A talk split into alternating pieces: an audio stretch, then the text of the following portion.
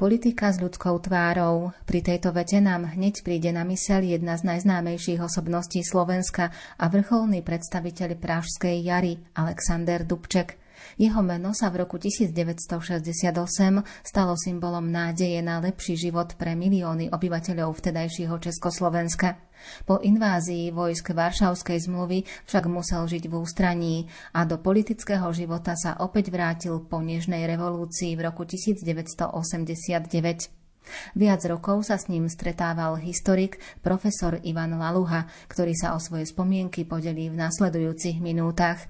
Zaznie hudba podľa výberu Diany Rauchovej. Technicky spolupracuje Pavol Horňák a nerušené počúvanie vám praje Andrá Čelková.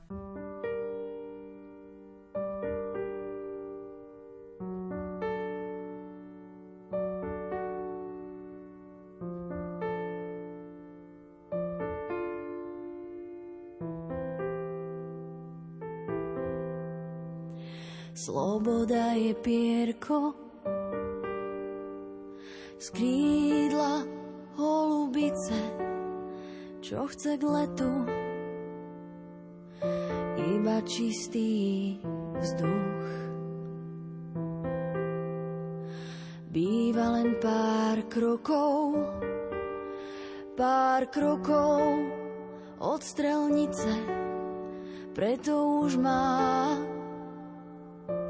slabý sluch. Ako pierko z krídla holubice letí si a nepadá. K tomu letu svet jej hrá na bicie a solo chce mať armáda. Ako pierko z krídla holubice letí si a nepadá k tomu letu. Svet jej hrá na bicie a solo chce mať armáda.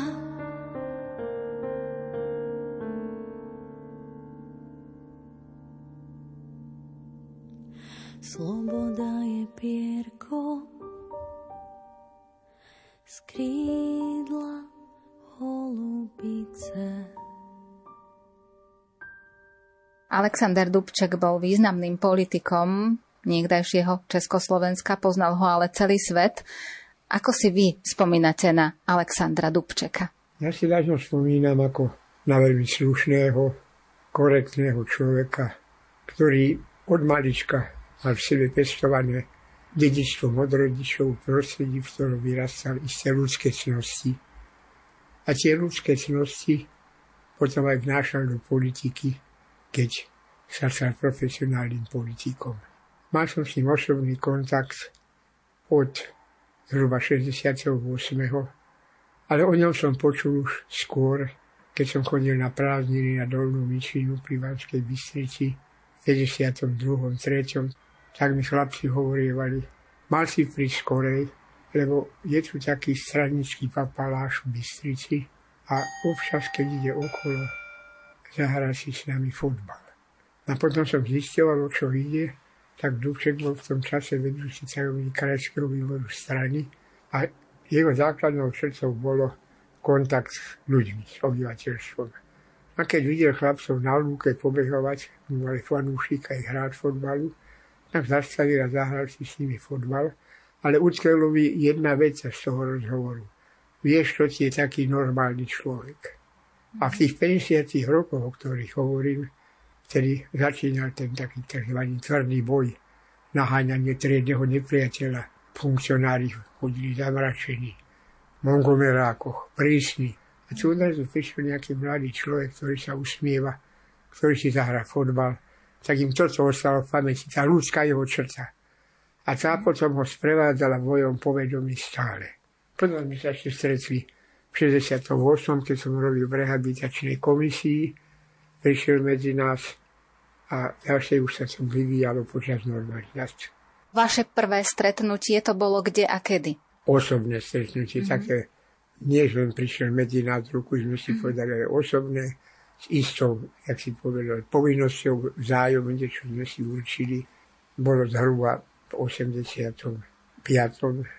vtedy, keď v Moskve začala politika Gorbačova, pomery sa trochu uvoľnili a už to sledovanie okolo Aleksandra Dubčeka nebolo také ostré, tak jeden jeho priateľ, s ktorým ja som tiež znám, zoznámený ešte z roku 68, ma oslovil, ako sa hovorí moderne, spýtal sa ma, či by som nevedel nejak väčší kontakt nadobudnúť s Dubčekom, predtým bol len kontakt, že som im zasielal disidentskú literatúru cez tohto pána, lebo že je voľnejšie a potreboval by niekoho, nejaký servis.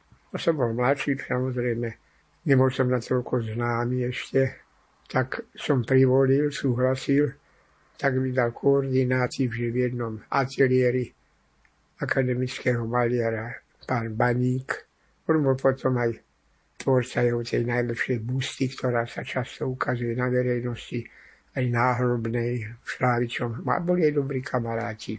Tak u toho ateliéri večer o 7.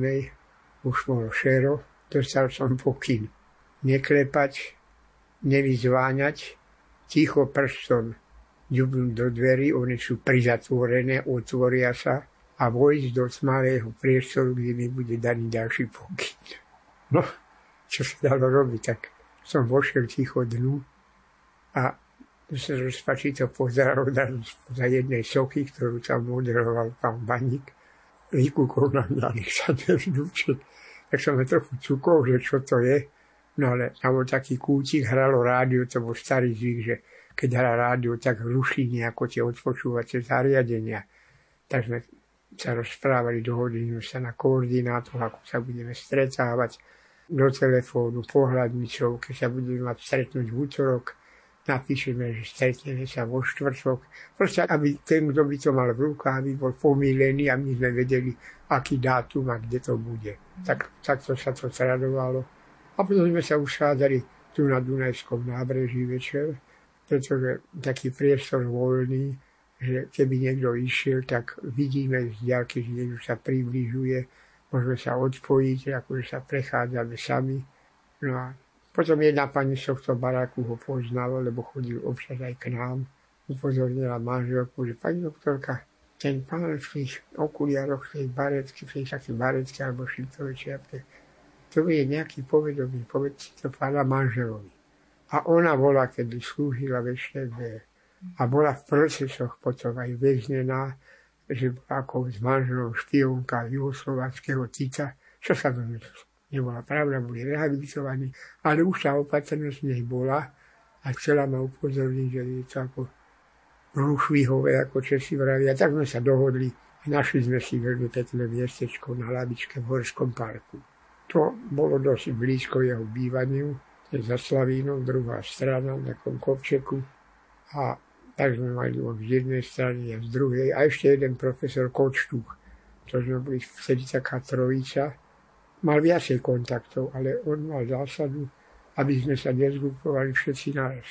Tak my dva s ním sme tvorili jednu trojku a tam sme sa schádzavali v Horskom parku. Na tej lavičke, kde sme sa schádzavali je dodnes, mali emblém Aleksandr Dubček. Mm-hmm. A potom jeho syn, keď bolo potom, tak z úcty k nemu aj nejakú slávnosť tomu urobili.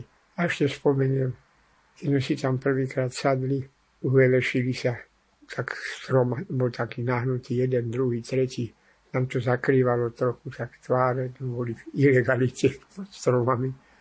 A odrazu bol dupod a štekot psov. Pokryky a ten profesor Košťu hradí. No, Heršov už nás majú. Potom dupod prestal ticho, to tak sme opatrne kúkli von z podacích korálov, čo to je a zistili, že sme to výbehová dráha na prechádzky majiteľov psov s psami. Mm-hmm. Tak sme sa uspokojili, že sme pod dobrou ochranou mm-hmm. a stretávali sme sa tam potom častejšie.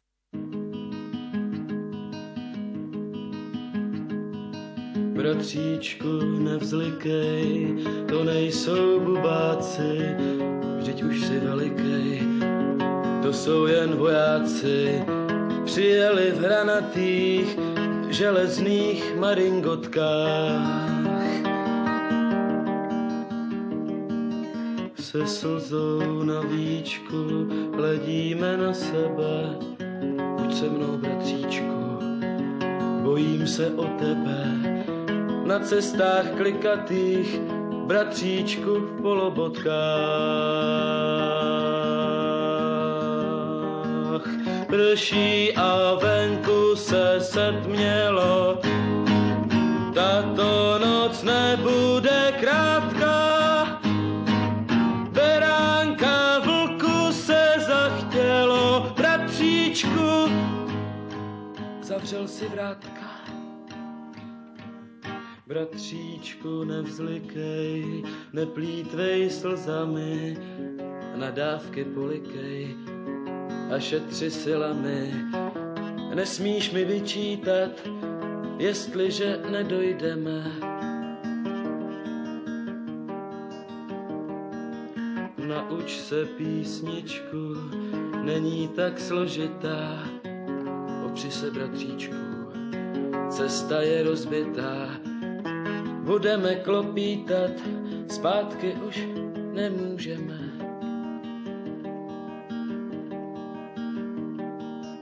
Prší a venku se setmělo, tato noc nebude krátká.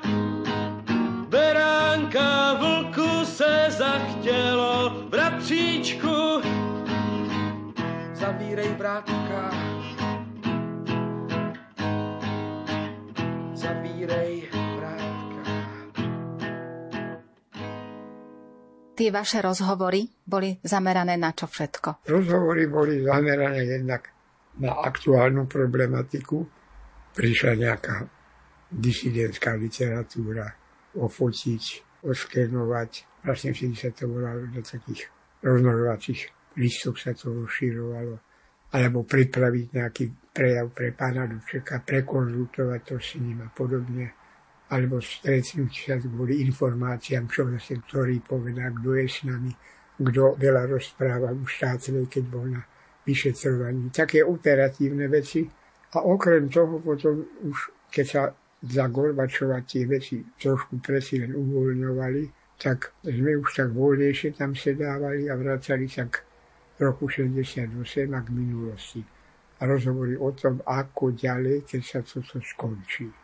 A najprvnejšie tam bolo obdobie v 88. k letu. Sme tam sedeli, už čakali na pána Duvšeka a on prichádzal a tak ako by ho nadnášal v tvári niečo také vznešené, také.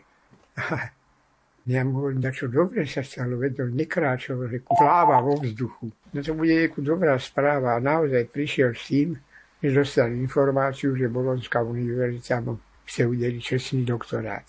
On tak teraz okolo toho, a bolo, hovorím, preto najplnejšie obdobie, že vlastne tam sme koncipovali prvý variant toho prejavu, on povedal, čo by tam chcel mať, na čo sa sústrediť.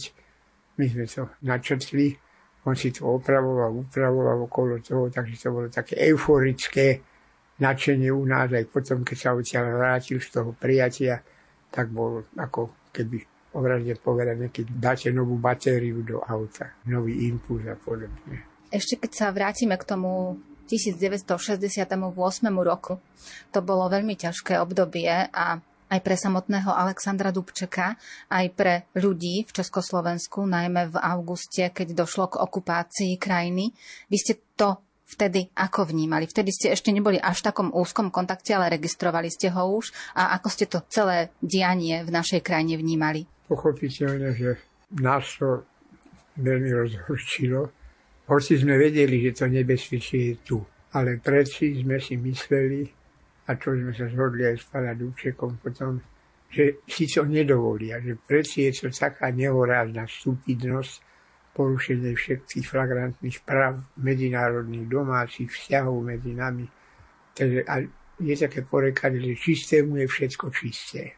A keďže my sme išli do tých reforiem, do toho pohybu, s čistou dušou, že treba napraviť to zlé, čo bolo, tak sme si mysleli, že ten druhý to tiež tak pochopí ešte ten naopak hodil spiatočku, lebo sa začal báť o svoj režim, o svoj systém.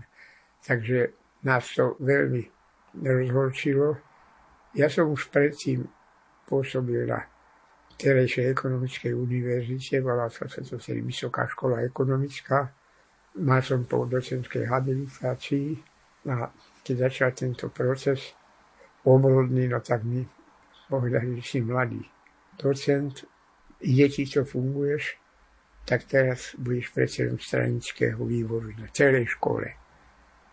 Tak sa to stalo a som na to hrdý, pretože poprvé sme vrátili do učebného procesu profesorov, ktorých vyhodili v roku 48-9. A bola taká milá, smutná aj milá anomália, že tí profesori, teda alebo štyria, pán profesor Bríška a ďalší, ktorí prišli prednášať na školu, tam ostali prednášať aj potom, keď nás vyhodili zo školy, aj za to, že sme im dávali priestor lebo prišla tá normalizácia previerky, to oni v strane neboli, nás sade vyhodili, chvala Bohu, a mali sme pokoj, ale v svoj istým smysle a boli sme radi, že oni sú tam.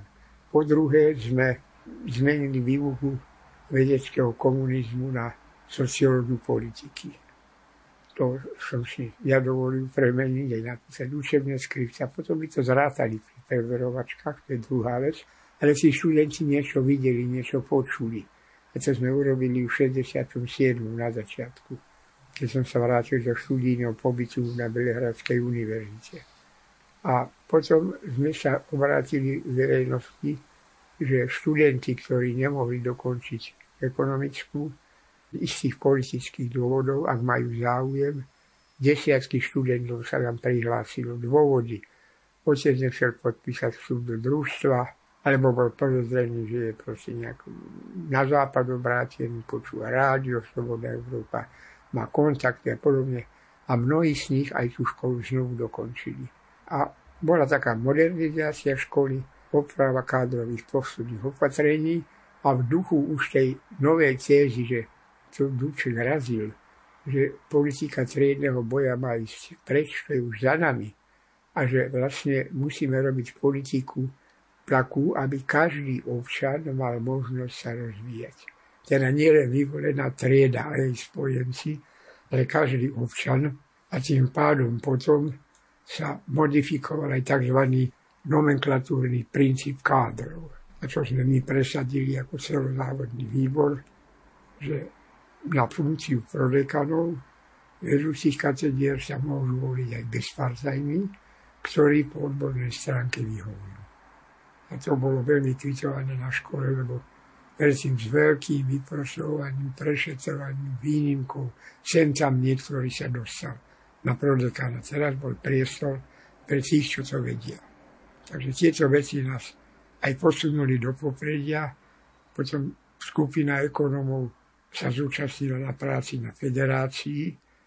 Aj sme ich volali, že to sú ekonomisti, federalisti profesor Pavlenda, Kočtuch, Peria, Nini, známe mená v tom čase, ktorí pripravovali predstavu ekonomike na federálnych princípoch.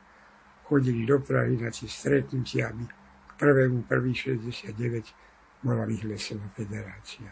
Takže to bolo také aj moje osobne najplodnejšie obdobie, aj najviac nejako som osobne mohol zúročiť tie Dubčekovské myšlienky z toho obradného procesu.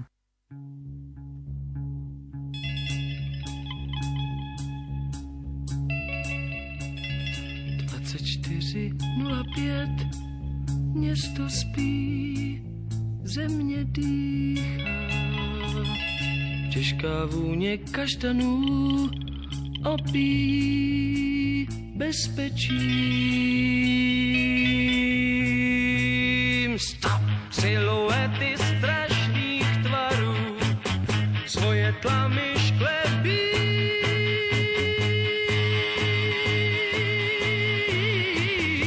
Znáte cíl, čas tiká a zmí, zpívá jen díl, bez pěti, bez tří, čas burácí praská a duní a čeká a start.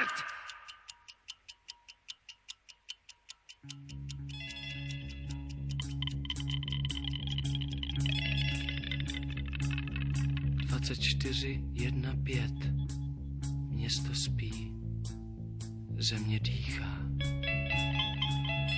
jenom oči radarů přejíždí po hvězdách. Tam černé body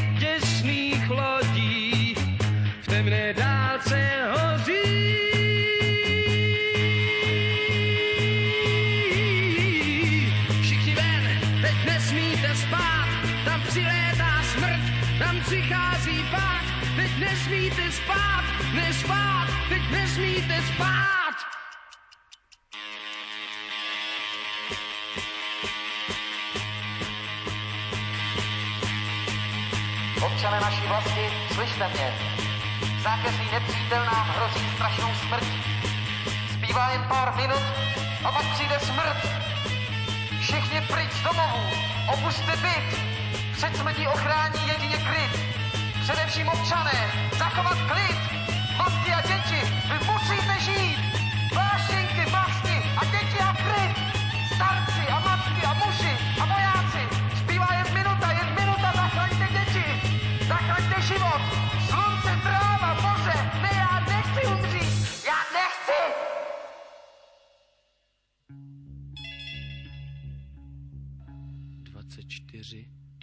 Pět.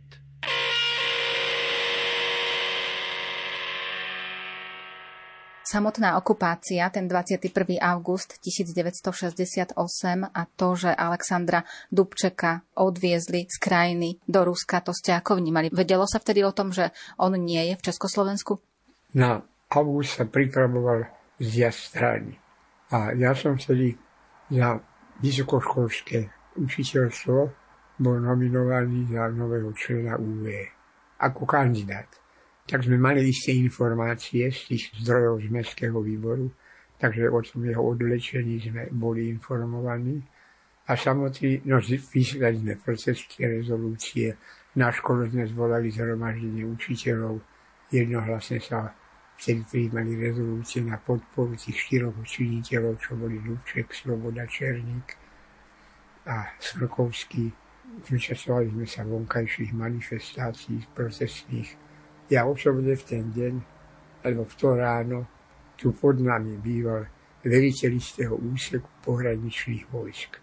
A keď nás teda o tej poliebnej navštívili, zabudli zaklepať na dvere, išli tankom rovno proti záverom, záverom a prišli. Tak prišli sem vojaci budiť toho veliteľa, že čo sa stalo a po Pietrici po schode, tak trepali na dvere pred pol treťou u nás. Tak čo je chlapci, čo je? No, obsadili nás, obsadzujú nás. A už som počul húchod z vrtulníky, sú pristávali na nádvorí Bratislavského hradu. A ešte víte, jeden vojačik povedal, uj, ale my sa nedáme.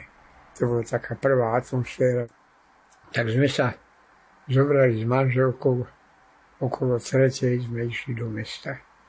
A tam sme už boli svetkami prvých stretnutí zaplňali sa ulice postupne.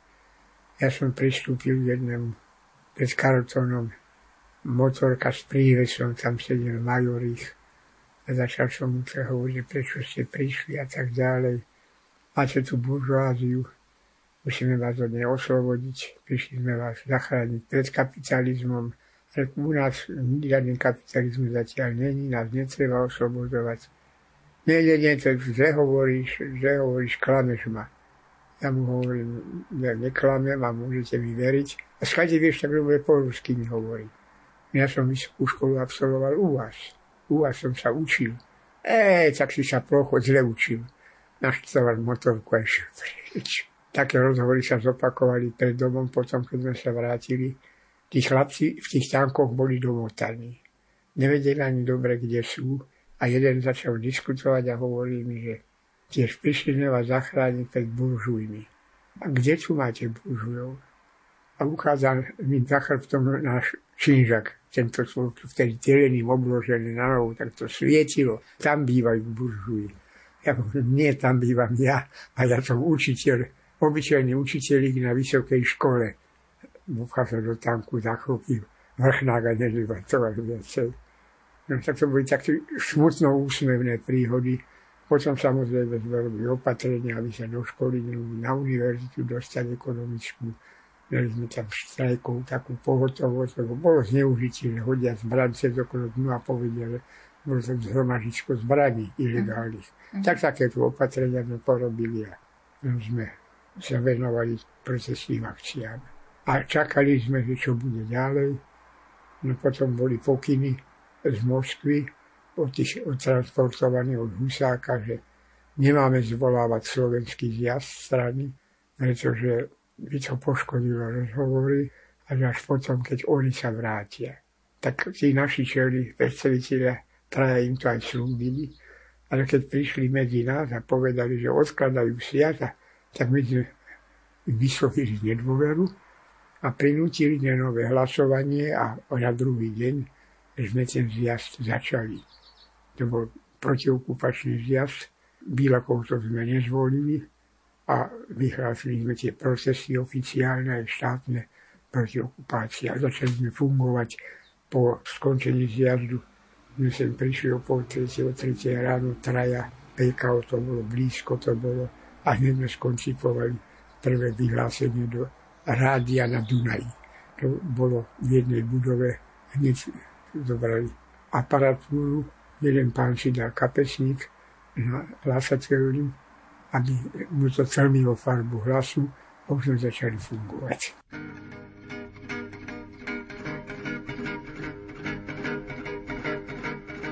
Tak vás tu máme, bratři, z krve Kajinovi, po noci, která dozad bodá dýku, tak vás tu máme, bratři, v noci Stalinovi. Však ne tak jako včera, dnes už bez šeříků, však díky za železné holubičky míru a díky za polipky z chutí hořkých mandlí v krajině přelíbezné zavraždili víru. Na cestě rudé šípky, jako pomník padlých. Vám poděkování a vřelá obětí za provokování a střelbu do dětí A naše domovy nechcou vám domovem. Svědky jsou hřbitovy páchnoucí olovem. Vím, byla by to chyba plivat na pomníky. Nám zbývá naděje, vypili jsme a budem. Большое vám spasíba, bratě, za chvátčiky. Spasíba больше, никогда не забудем. Никогда не забудем. Neskôr s odstupom času sám Alexander Dubček sa s vami podelil, ako on vnímal toto obdobie? Hovoril o tom, ale nie veľmi rád. No, čo vám mám povedať, to boli gaunery. Ja som nepredpokladal, že to bude. Chovali sa neslušne.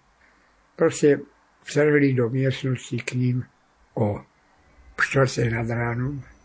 Dovtedy sa prijalo to vyhlásenie, že okupovali nás a podobne, čo išlo do verejnosti. Aj to vidíte, taká anomália. Rozhodli sa, keď im oznámil Černík, že teda vstupujú aj minister Dúr, že je zle, že prišli okupanti Ruzíne plná lietadiel, výsadkári a podobne, tak oni mali pripravené vyblokovanie éteru rozhlasu. Nejaký pán Hoffman, čo bol s nimi, predseda výboru pre televíziu a rozhľad vlastne, tak tento mal na starosti, len zabudol dať pokyn vypnúť rozhlas pod drvote. Na to zabudol svoja drobnosť. No a tí, čo boli v tom vedení, to zistili, že to funguje, že krúsime, to to ide, tak to sa to prečítalo do toho rozhlasu po drote a behom 15 minút vedela celá republika, čo sa stalo. Mm-hmm. Tak to nám nahralo, ako sa dali do Kanác. Potom je taká zaujímavá pre historikov skutočnosť, že asi po pol hodine, tri štvrte toho, ako bola oznam, že prelomujú hranice a obsadzujú, prišiel pán prezident z hradu otvoril dvere a povedal, tak už som tady. No ale sa nevedelo, ako to hovorí, či s výčitkou, či s pokojením. Trochu sa tam povrtel, porozprával a odišiel. Môj názor je, aj z tých materiálov, čo som ako mal k dispozícii ako historik, že on musel byť informovaný o tom už skôr a že síce na jednej strane on sa osobne zachoval statočne, že odmietol podpísať robotnícko-rolnickú vládu. Ale na druhej strane neurobil to, čo mohol. Zobrať ústavných činiteľov, ktorí boli v jednej miestnosti na úve. Predseda vlády, predseda parlamentu, pravicajových strany, predseda Národného frontu. Poďte soudruhy sedú do auta, zobrať ich na Pražský hrad, tam ich ubytovať a potom budeme rokovať z hľadiska suverénnych v suverénnom štáte. To neurobil, išiel preč. A potom, keď sa to ako tu nedarilo, on teda kolísal zrejme. Tak sa rozhodol pre tú variantu, že ide do Moskvy rokovať, hoci vláda aj parlament mu to zamietli, neodporúčali. Tak je aj také tiché podozrenie, že to bol dohodnutý variant, keby sa nič nepodarilo, že on je rezerva a príde do Prahy na rozhovory. A oni po ústupkoch z našej strany nám ich vrátia.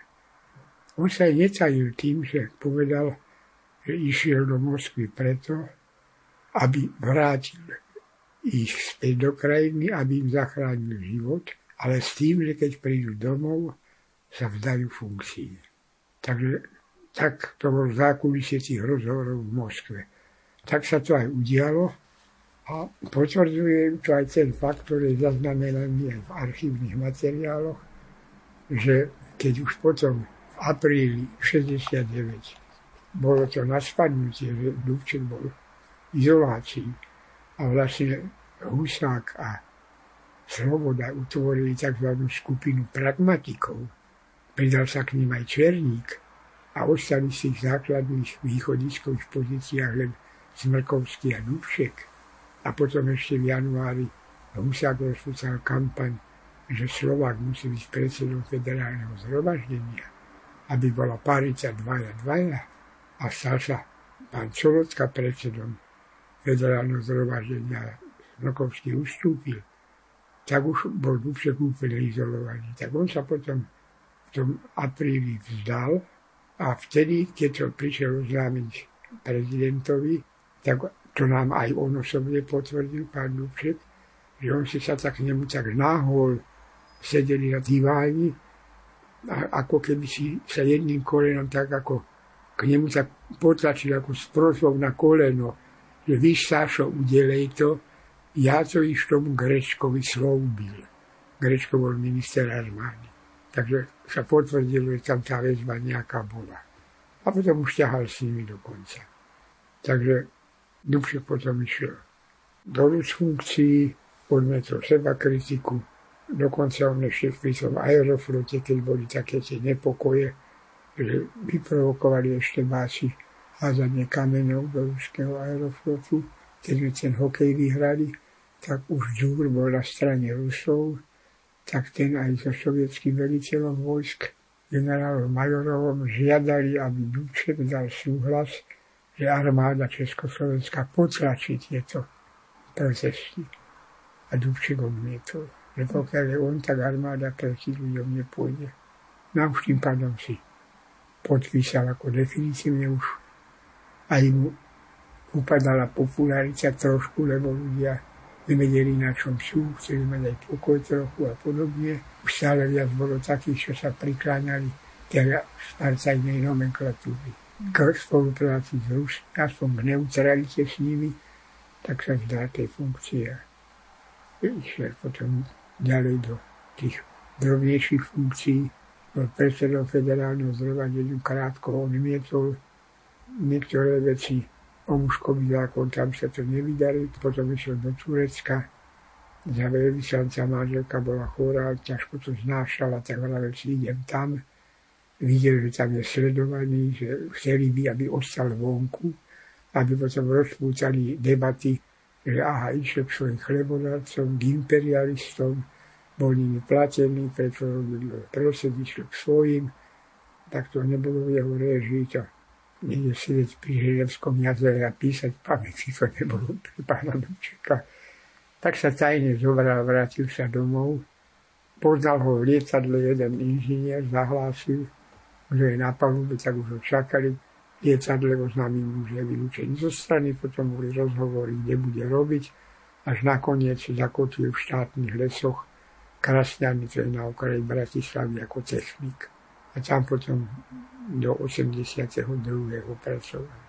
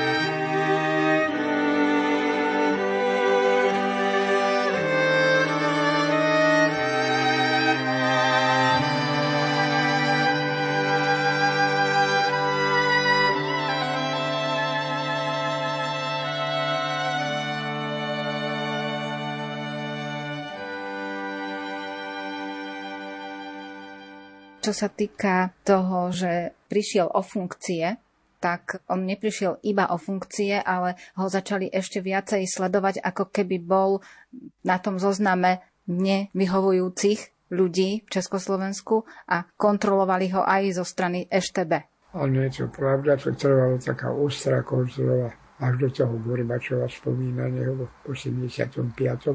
Aj vtedy ešte bola ale už jemnejšia. Bohužiaľ nasadili na ňo dosť ostrý taký dozor.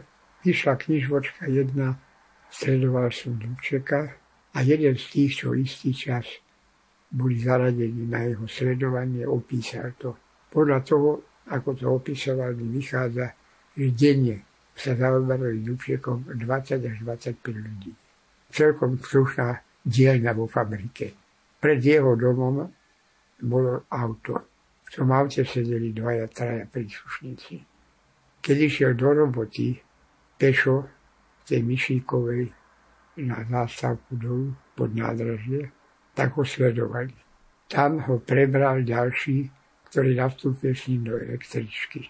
Keď prestupoval niekde na zástavke do tých krasňan, tak tam ho zase ďalší prebral a ten ho sledoval. Keď niekto prišiel k Dubčekovi a vy ste pán Dubček, ako sa vám darí a čo, tak hneď, ako to skončilo, prišli ešte váci k dotyčnému, prečo ste sa rozprávali, čo chcete od Dubčeka, čo máte za ľubom. Tak Dubček videl a počul a zoznámil sa s tým, tak on sám hovoril tým ľuďom, nehajte ma na pokoji, budete mať problémy, všetko sa časom vyrieši. Takže sa trošku sám izoloval, aby nerobil ľuďom zle.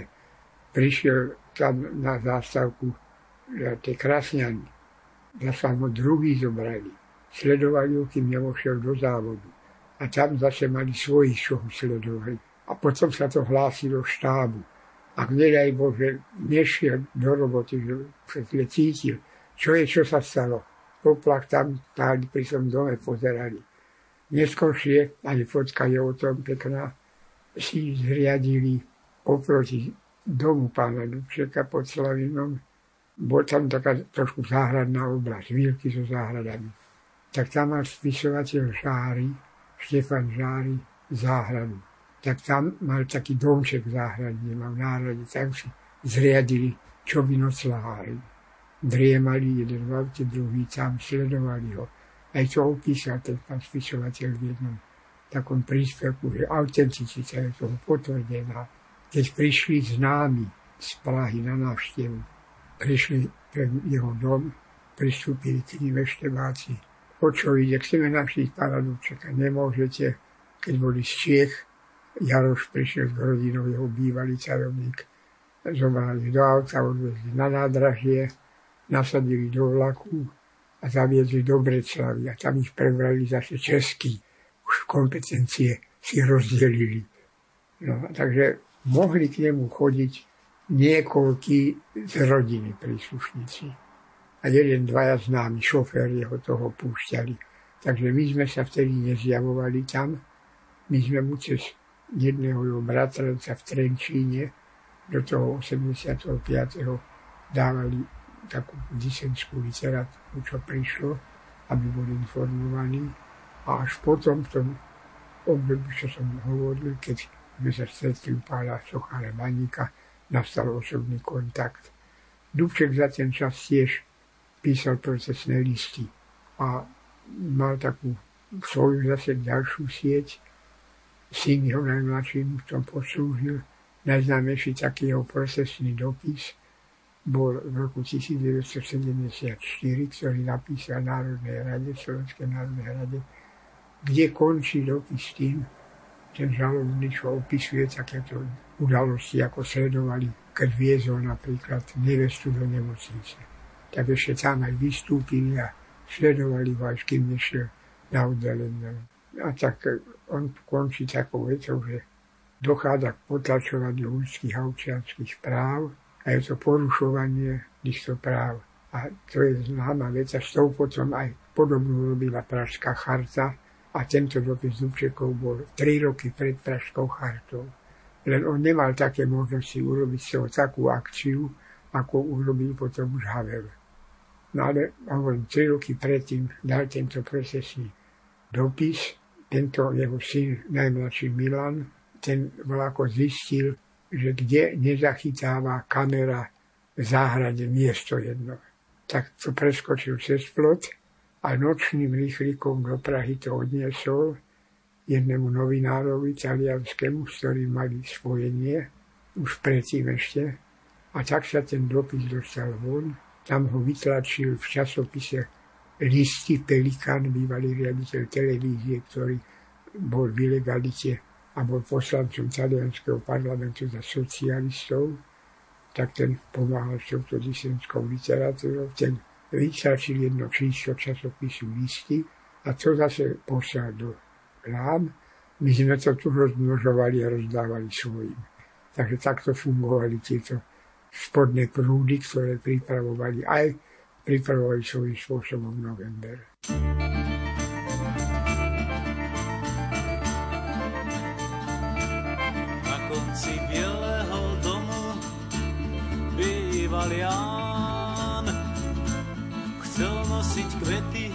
Nemal komu mládenec Ján. Smutok je večer, ostrý ako nôž a bol s ním Ján. Cez okno vošli pravda a lož, mohol si vybrať Ján. Mohol si vybrať pravdu a lož, slabý Ján. Mohol si vybrať pravdu a lož, váhavý Ján. Mladú, krásnu a vábivú lož videl Ján.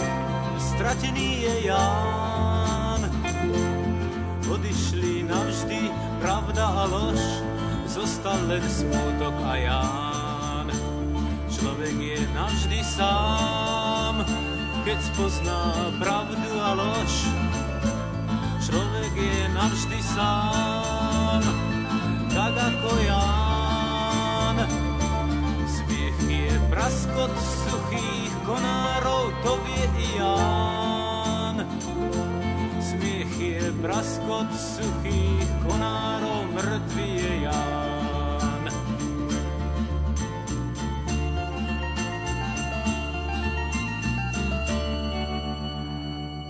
svoje spomienky i historické súvislosti týkajúce sa jednej z najznámejších osobností Slovenska, Alexandra Dubčeka, sa s nami podelil historik profesor Ivan Laluha, ktorý sa s Alexandrom Dubčekom viac rokov stretával.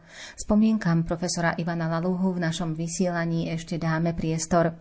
Dnes zaznela hudba podľa výberu Diany Rauchovej. Technicky spolupracoval Pavol Horňák a za pozornosť vám ďakuje Andrea Čelková thank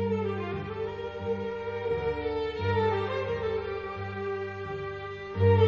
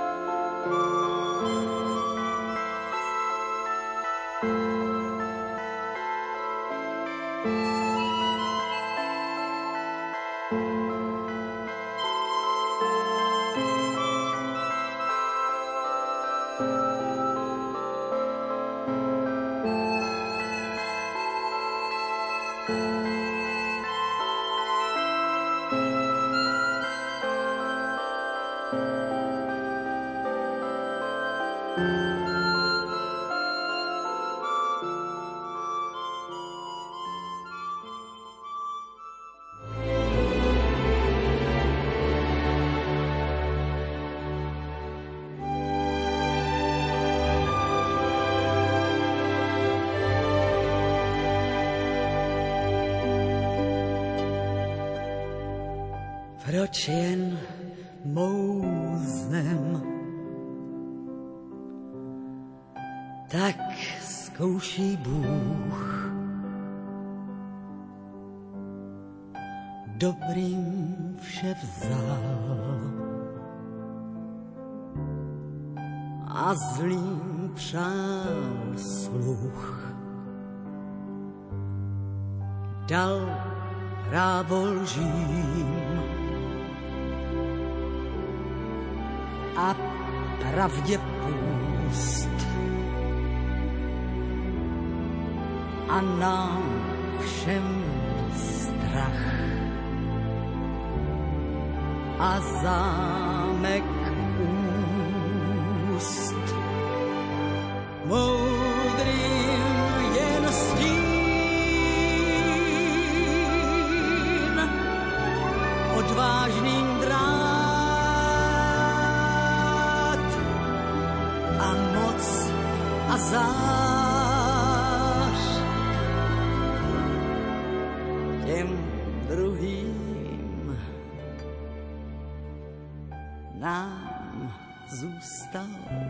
vzdor.